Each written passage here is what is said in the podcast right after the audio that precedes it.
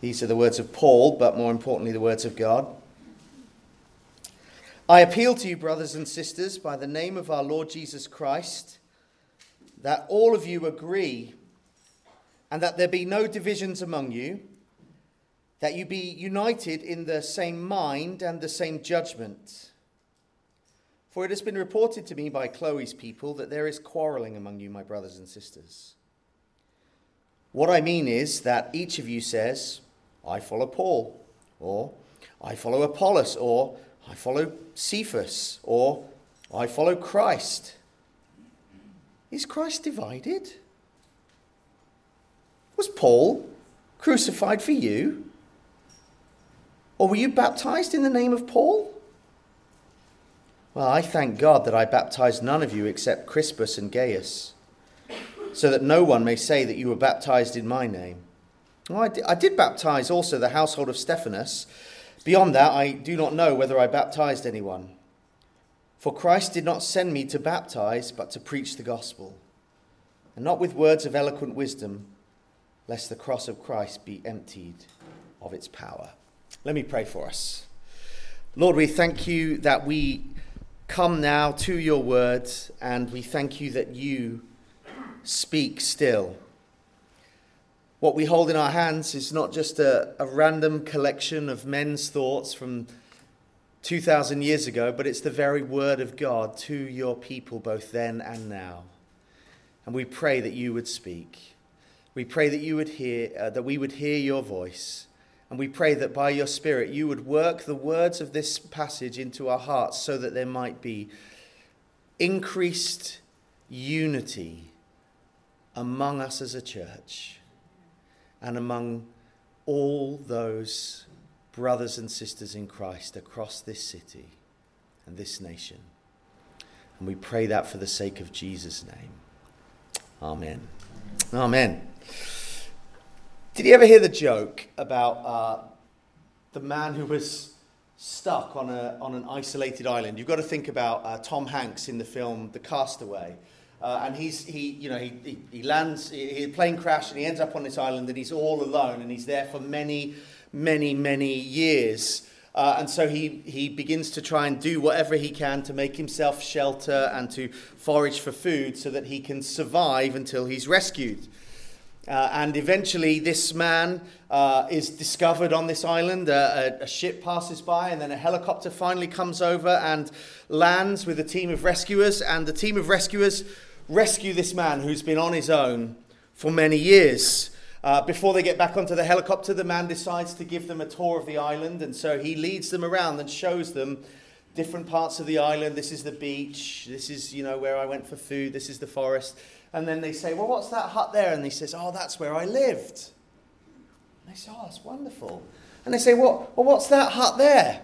And he said, oh, that's the church I built with my own hands. And they said, oh, that's fantastic. And they walked a little bit further around the corner, and there was another hut on the side. Uh, and one of the rescuers turned to the man and he said, well, what, what's that hut there? And the rescuer said, oh, that's the church I used to go to. And we laugh because it's quite funny, but the reality of church divisions and splits uh, is not funny. Uh, some of us have lived through church splits, some of us have just heard stories, and usually their stories of church splits and divisions amongst God's people are painful and sorrowful um, and difficult. Usually they're not surprising because the church is made up of sinners. But they are nonetheless painful. Now, Paul tells us in verse eleven, if you look, that a lady called Chloe, who was presumably some kind of reliable and trustworthy uh, woman who was held in high regard and carried weight with the Corinthians, uh, perhaps she was a business owner in Corinth. As we talked about last week, it is a is a major trade area, so maybe she's a renowned businesswoman. And she sends her people to Paul in Ephesus uh, with a report that toxic divisions have erupted in this young church. And so Paul now is going to set to work. Last week we looked at the opening nine verses where he, um, excuse me, He celebrates the gospel in the lives of the Corinthians, and he talks about how they've been called by God, how they've been blessed by the grace of God, and how they're being kept for that future day by the grace of God. But now here, he begins from verse ten to apply the gospel to this church in a very specific situation, in their dysfunctional relationships and in their divisions that are, that are plaguing this messy church. And the first thing that we, we really see in this Uh, these few verses is the, the problem of disunity.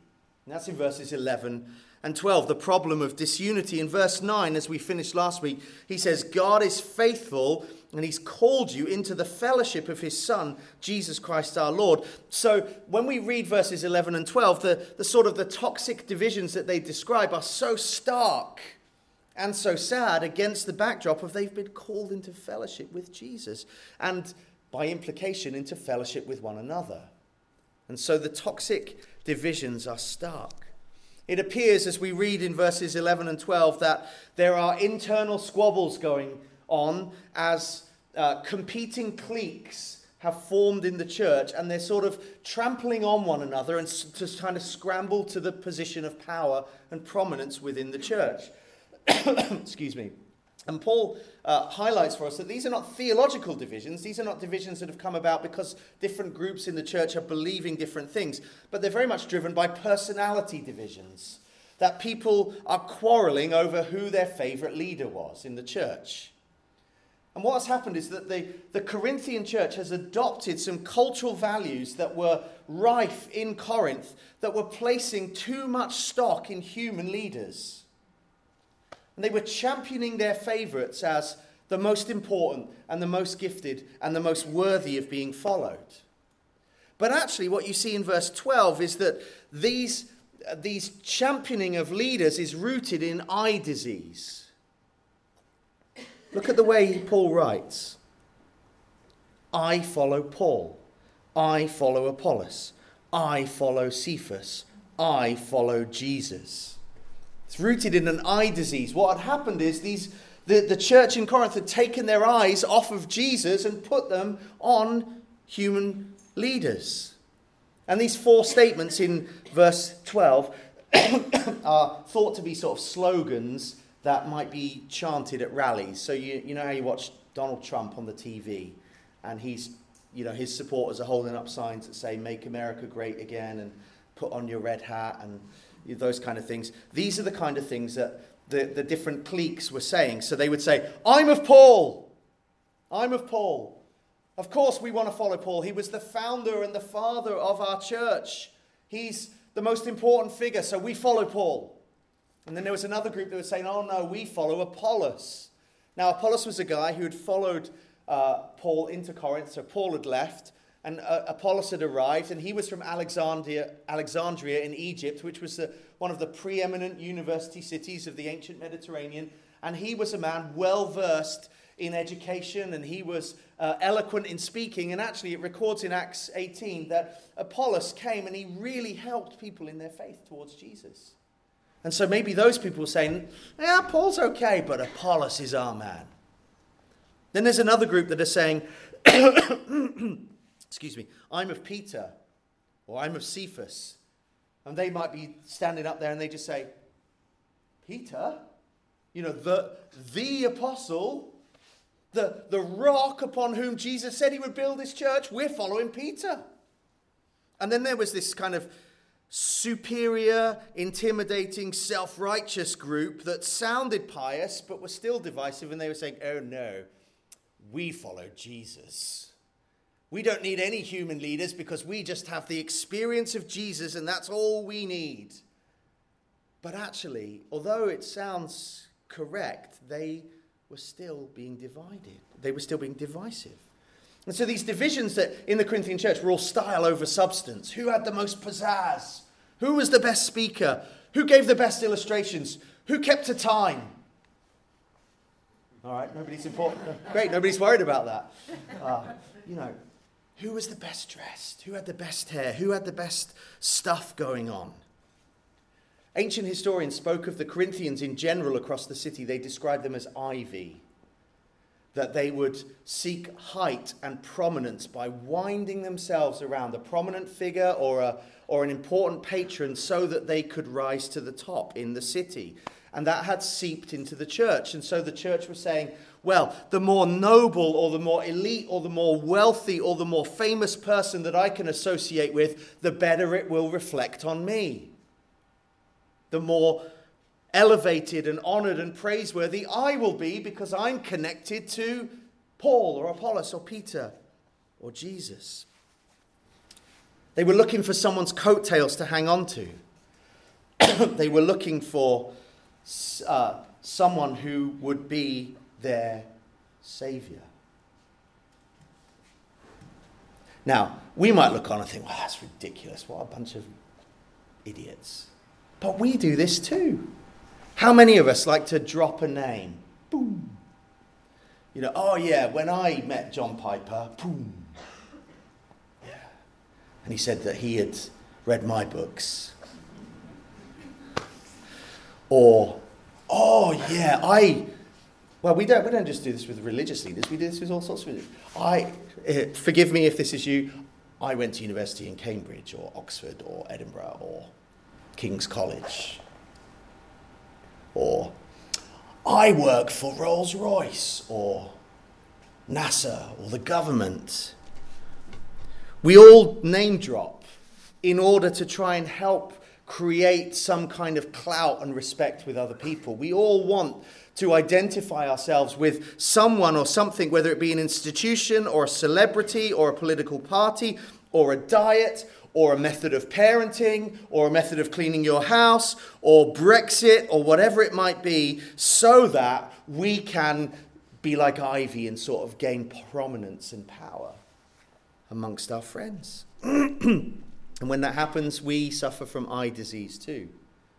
We've taken our eyes off of Jesus as the central and unifying idea of the Christian life, and we have instead placed our hope and our confidence in ideologies or preferences or opinions that actually, when we discover that someone else doesn't think the same as us, they can cause friction and feuds and then eventually factions.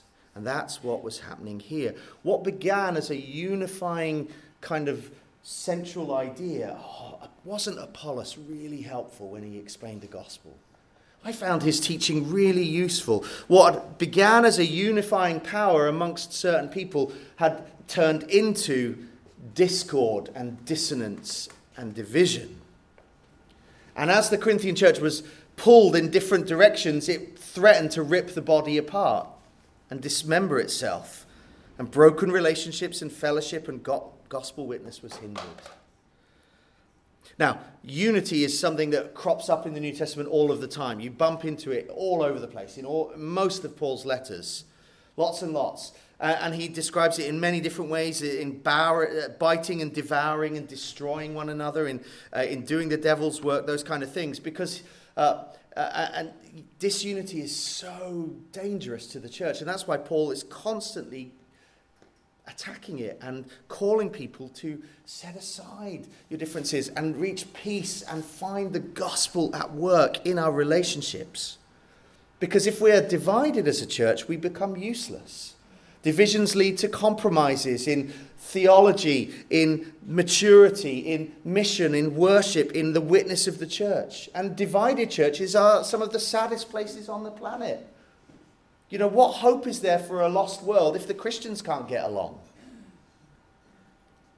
So we need to ask ourselves the question of where might divisions and disunity exist among us? We just got to ask ourselves the question. We might come back and find, actually, at this point in time, we're okay. But we should be guarded, because it's very easy to say, oh, I'm of Nathan, or I'm of Matt, or I'm of Peter, or I'm of John Piper, or I'm of so-and-so. Or it might be that you think a particular grouping is what you need to be a part of. So, oh, I'm part of the group that's been in the church the longest. We don't let anybody else in. Or I'm in the church of people who, uh, or the group who parent like this. We just let our kids do X, Y, and Z. Or we don't let them do X, Y, and Z. So easily, we can be divided. Our home group's better than your home group. Our snacks are better than your snacks. My teaching in kids club, in the children's ministry, is better than your teaching in the children's ministry. Or I prefer it when Tim leads worship to when J D does it. We hope Nathan never does it again. And I hope that too. We can all find places where we can become disunited. And Paul warns us of the problem. But he then doesn't just leave it there. He appeals for unity. That's the second thing that we see. And this is verse ten, uh, the appeal for unity. And the first thing that you should notice as you re- read verse ten is Paul's tone. Read Paul's tone. Despite his apostolic authority and despite the toxicity of what was happening in the church, he does not come with a kind of a lordly demand. He doesn't come like a tyrant, ready to bludgeon and crush people to do what he says. He's not heavy-handed and burdensome. Stop it! And let's sort this out. No, his tone is like one of a father. It's strong, but it's tender. And if you notice in verse ten, it's grounded on the fellowship of God's grace that has already created unity among the people. It's grounded on verse nine. And then he says, I appeal to you, brothers and sisters.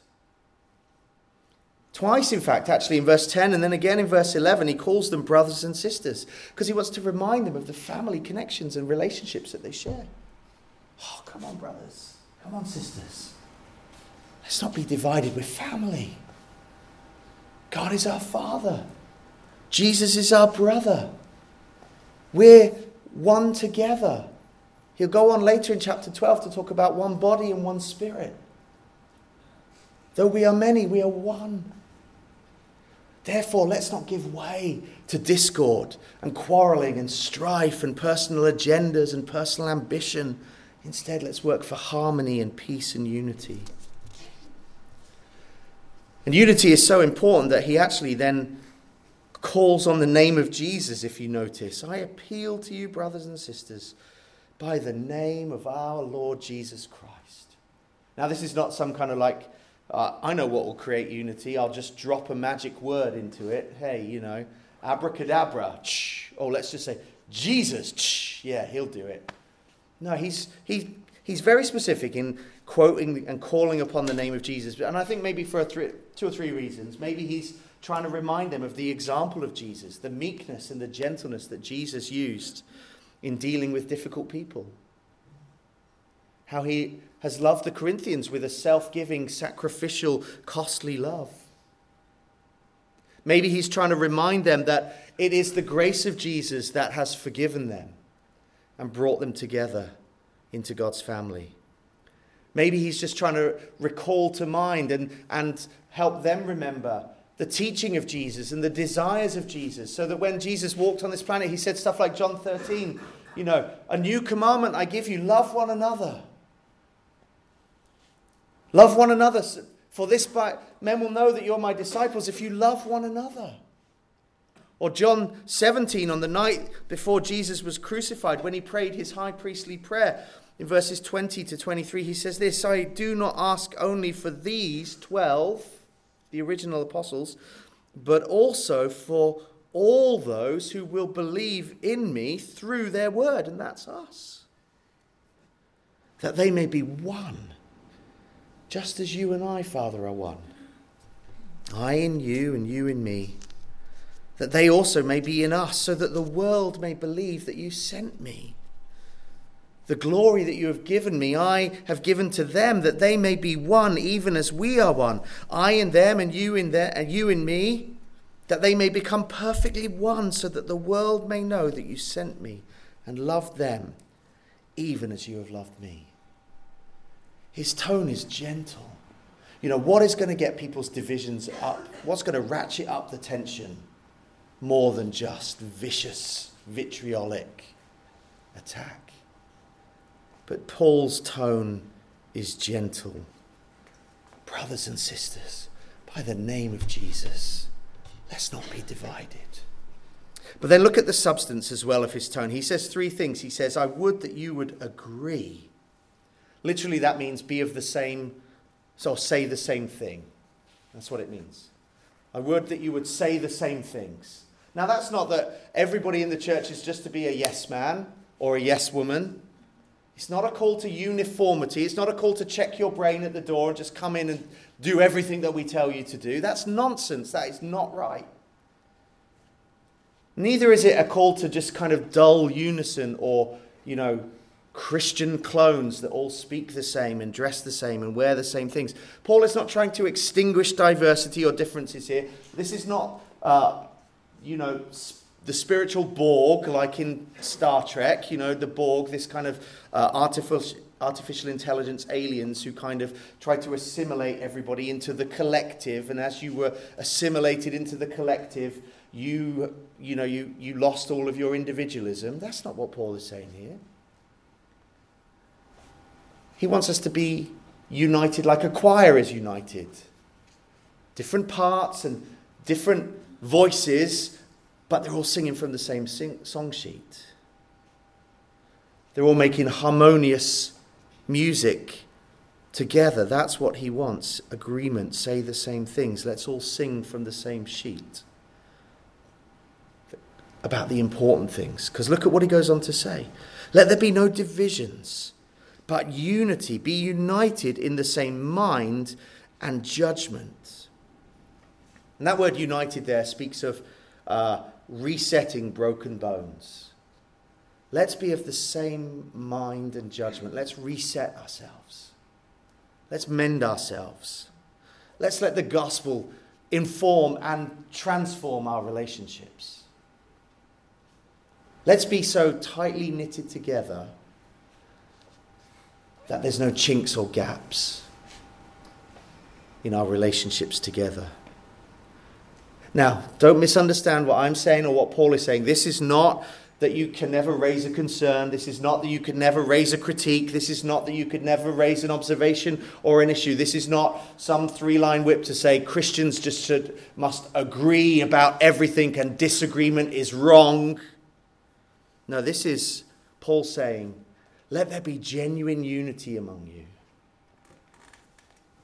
on the important things, on the things that are central to the Christian faith. The word mind and judgment there are words to do with um, truth.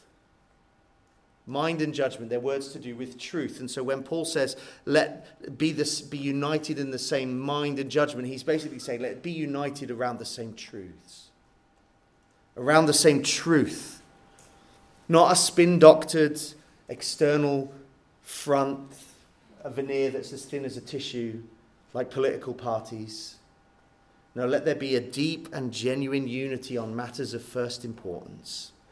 That God's people come together and they think the same things about God, they think the same things about Jesus, they think the same things about his word, they think the same things about the gospel. Consequently, they think the same things about themselves and they think the same things about the church. And in doing so, they are, uh, as they're united around matters of first importance, we're prepared to lay aside those things that are of secondary importance for the greater good of the mission of the church and the witness of Christ. So Paul's appeal and his substance is, don't let there be divisions.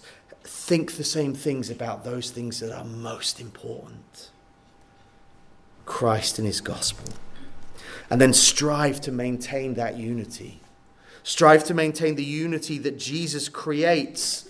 And don't let anything divide the church. So how do we do that? How do we maintain the unity that Christ has created amongst his people? Well, that's the third thing, the pathway to unity. The pathway to unity. This is verse thirteen. Paul presents a pathway by reminding them of some of the foundational gospel truths that uh, the church was planted and established on. And these gospel truths that he's going to remind them on, of challenge the, the kind of the lunacy of the idea of championing and exalting human leaders one over another. And he lays out this pathway in a very unusual way because he asks three rhetorical questions. The first rhetorical question is found at the beginning of verse thirteen, and he says, is Christ divided? So remember, we've got these four groups. I'm of Peter, I'm of Paul, I'm of Apollos, I'm of Christ.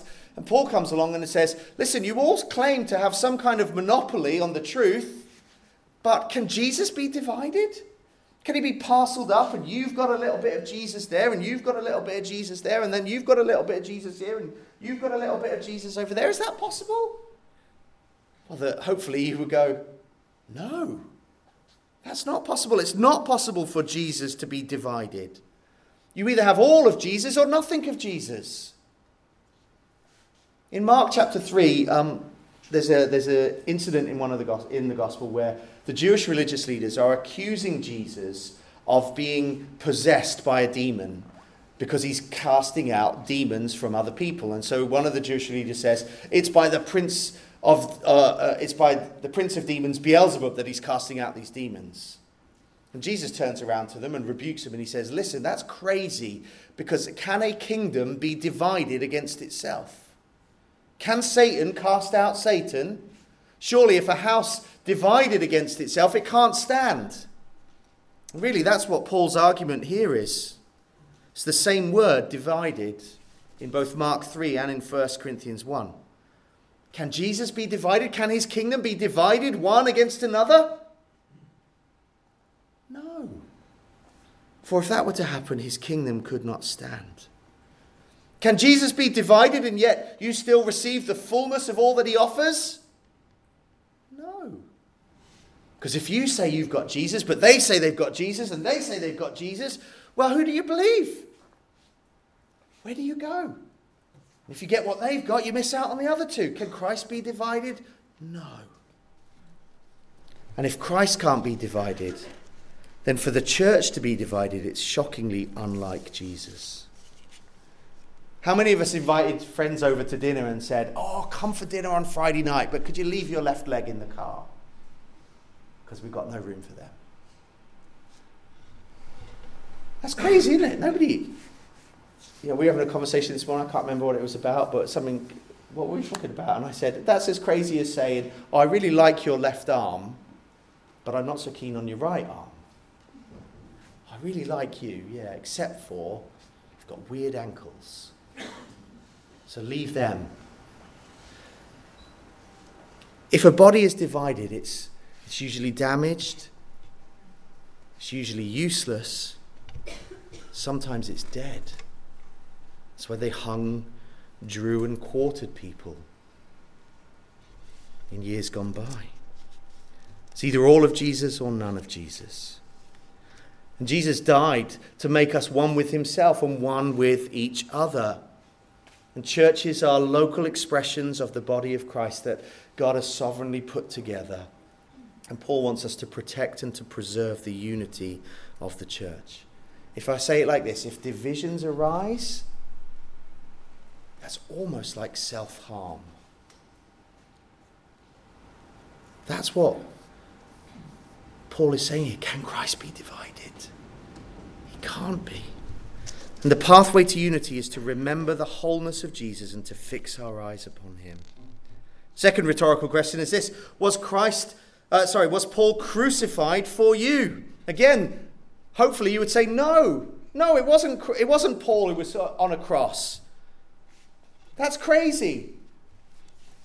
Paul, Apollos, Peter, no human being ever died to win eternal salvation for anybody else. And to think that they are the most important and the most respected and the most uh, uh, gifted people is to put them on a pedestal and to badge them as a pseudo-saviour. And no one wants to do that.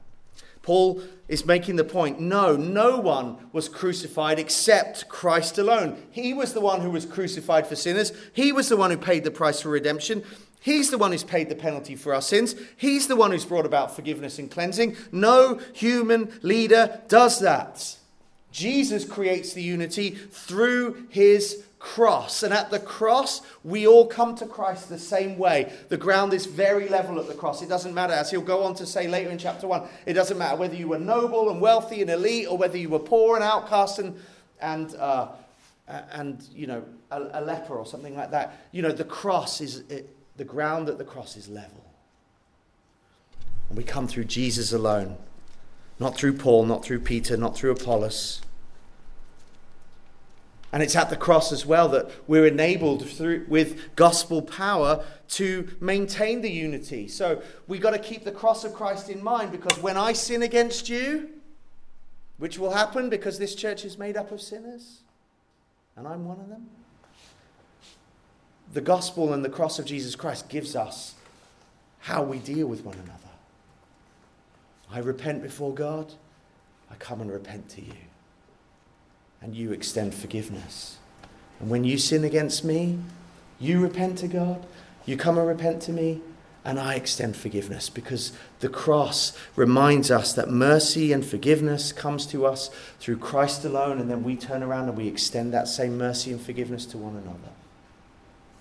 So the pathway to unity is remembering the wholeness of Christ and fixing our eyes on him alone, but it's also remembering the cross of Christ. And then thirdly, the third rhetorical question is this: were you baptized in the name of Paul? To take the name of someone is to align yourself and identify with that person. That's what happens when people get married. I take your name, I identify with you. We say, I'm a Manchester United fan because I identify with that team. I'm a member of Grace Church because you identify with this church. I work for Lloyd's Bank and you identify with yourself, yourself with that organization, whatever it might be. To take the name of someone is to identify them with that person. And Paul says, were you, were you baptized in the name of Paul? He could have used Peter or Apollos. No. Baptized in the name of Christ, yes. Because baptism is a public declaration of your allegiance to Jesus.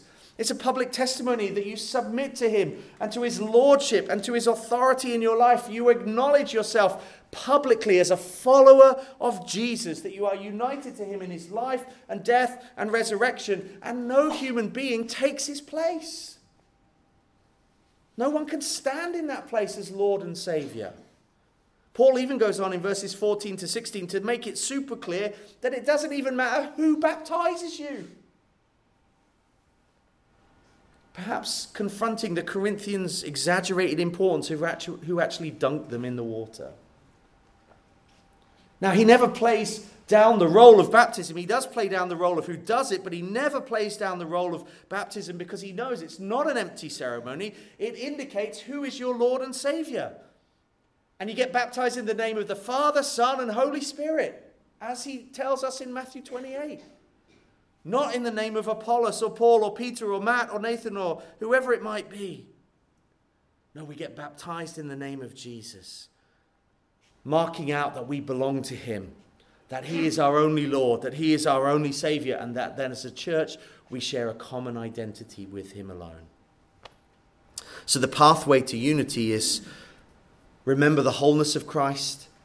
Remember the crucifixion and the cross of Christ. Remember our identity in Christ.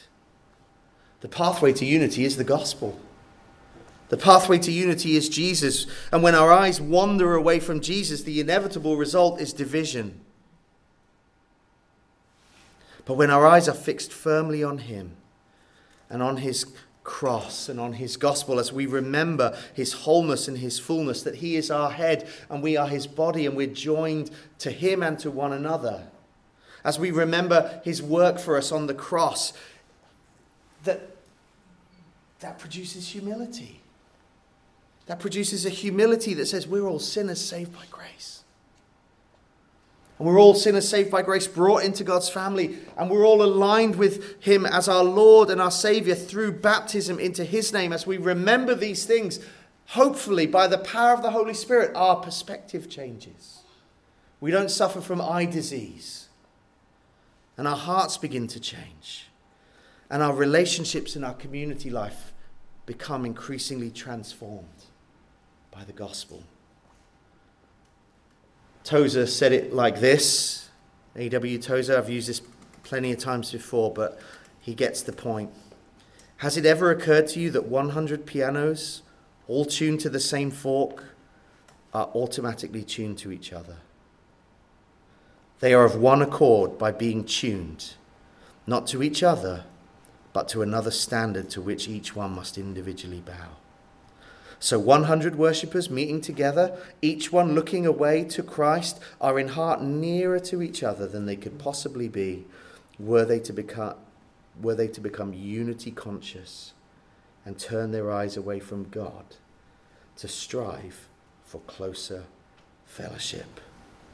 The pathway to unity is Jesus. Looking to him.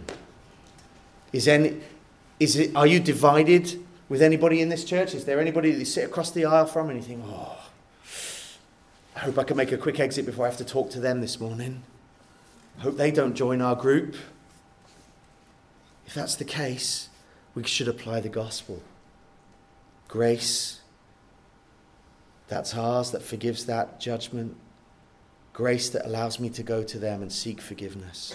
Grace that unites us together in Christ. Imagine if we were such a gospel-centered people, pursuing gospel-empowered, gospel-transformed relationships. We will endure relationships. We, we will enjoy enduring relationships. We will enjoy relationships that are rich in the fellowship of Jesus. We will strive side by side for the sake of the gospel and the mission in our lost and dying world, and we will help one another over the finish line. Paul says, fix your eyes on Jesus. Human leaders can't do it. They don't cut the mustard. But Christ does. And he's called you into fellowship with himself. He was crucified. He rose again. You were baptized in his name. And he's not divided.